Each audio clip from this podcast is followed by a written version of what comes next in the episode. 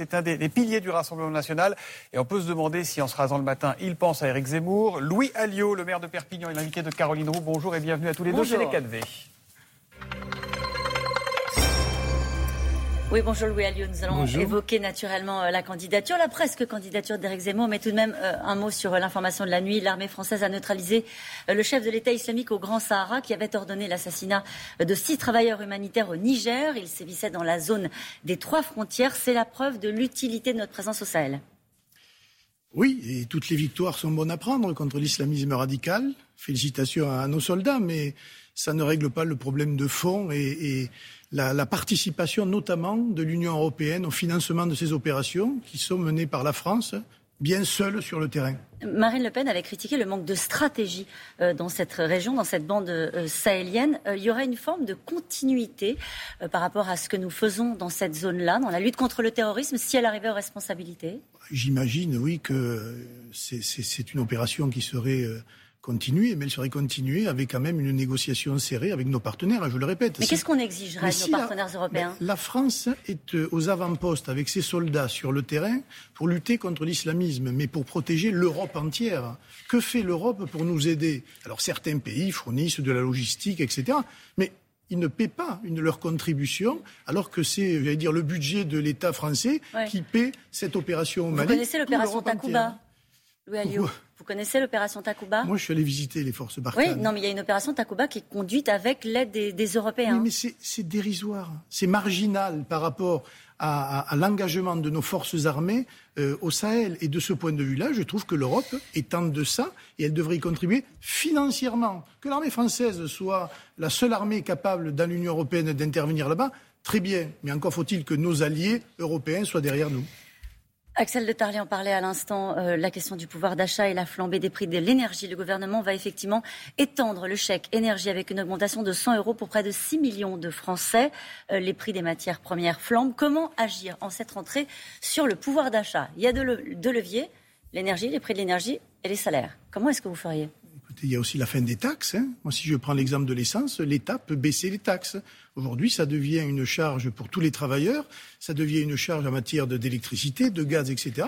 Et l'État va faire un chèque pour les classes les plus modestes. Vous savez, aujourd'hui, les classes moyennes souffrent énormément aussi de cette hausse des prix et de l'énergie. On a vu que l'inflation augmente.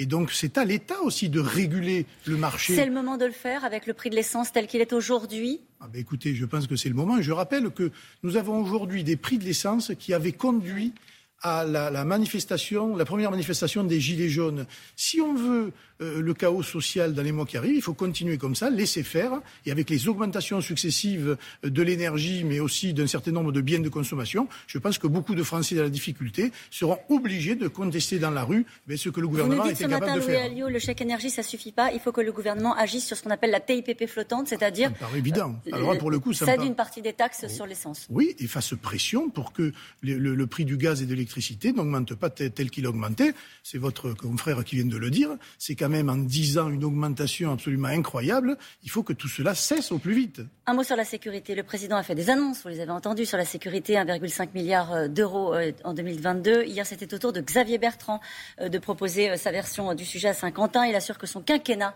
sera celui de la fin de l'impunité, moyen, durcissement des peines, restauration de l'autorité. Qu'est-ce qui reste au Rassemblement national? Pourquoi voulez-vous qu'ils fassent demain ce qu'ils ont été incapables de faire lorsqu'ils étaient aux affaires Vous parlez de Xavier Bertrand, là? Oui, et de, et de M. Macron. Il s'aperçoit en fin de mandat qu'il y a un problème de sécurité. Moi, je pense qu'ils prennent les gens pour des imbéciles. Moi, je peux vous dire, en tant que maire de Perpignan, je connais la situation. Les forces de police sont démunies matériellement, humainement, socialement.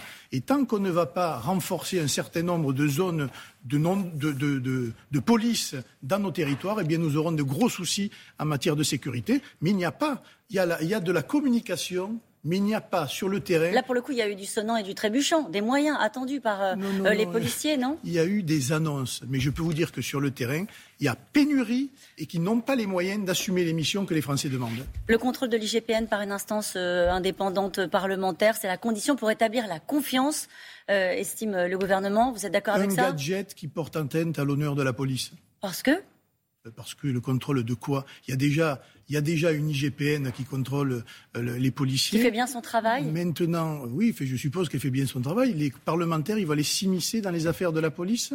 Écoutez, les parlementaires, déjà, qu'ils votent les bonnes lois euh, pour garantir la sécurité français, et après, ils pourront aller voir si la police fait bien son travail. Mais quand même, quand vous entendez Michel Barnier dire qu'il faut s'affranchir de la Cour européenne des droits de l'homme, ça vous fait déjà sourire. Euh, quand vous entendez Xavier Bertrand dire qu'il faut interdire le salafisme, encore Valérie Pécresse qui veut rétablir la Cour de sûreté de l'État, vous dites au moins ils sont sortis d'une forme de naïveté que vous avez dénoncée pendant des années? Non, parce que ça fait longtemps que tous ces gens-là parlent comme nous au moment des élections mais font l'inverse lorsqu'ils sont au pouvoir et lorsqu'ils gouvernent le pays. Donc je n'y crois plus. Et les Français n'y croient plus non plus.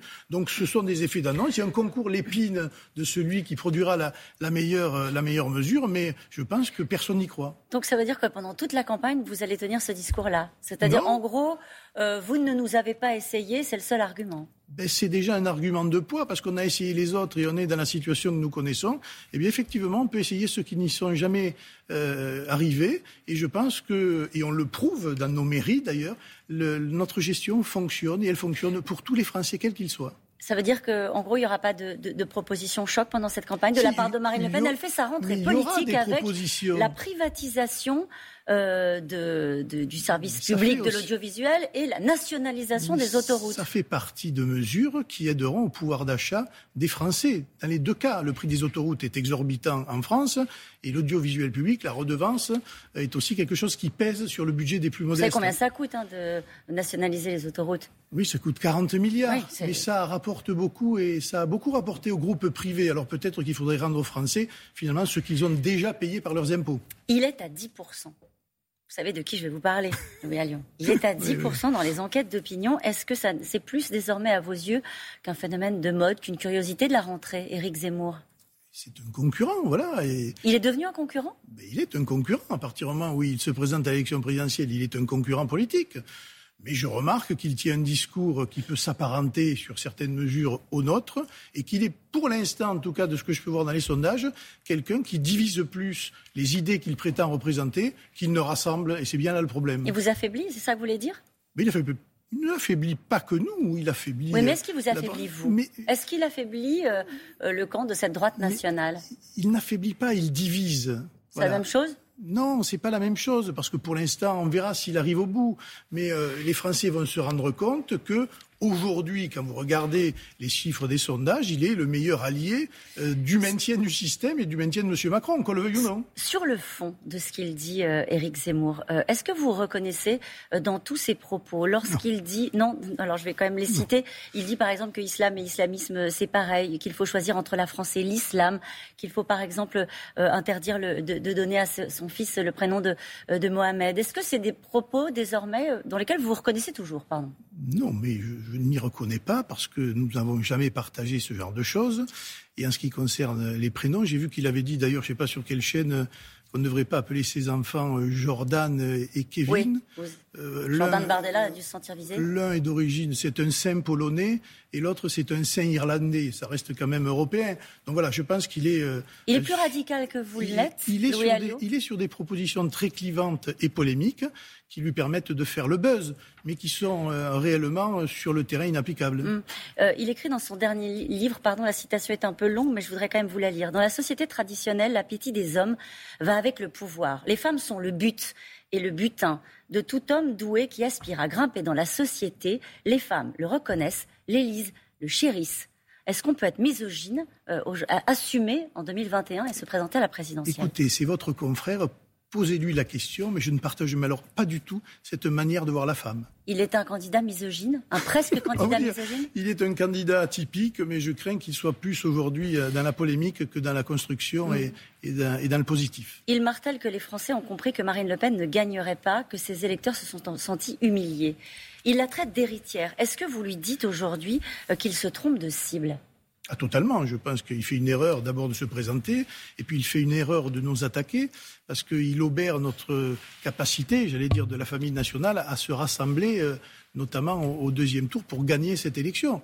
Et, je pense qu'il est euh, aujourd'hui euh, tout simplement dans une compétition un peu malsaine et qu'il devrait. Pourquoi malsaine? Parce qu'il s'en prend à, des gens euh, qui finalement l'écoutent, l'ont soutenu et dans, toutes ces activités qu'il a fait jusqu'à présent. Et aujourd'hui, pourtant, nous n'avons qu'un seul adversaire. C'est le système et c'est le gouvernement de M. Macron. Et lui s'en prend essentiellement à nous. Il se trompe, voilà. Moi, je le connais assez bien et, je pense que les Français, petit à petit, vont se rendre compte qu'il est le, diviseur de cette famille nationale. Merci beaucoup, Louis Alliot, d'avoir été notre invité ce matin.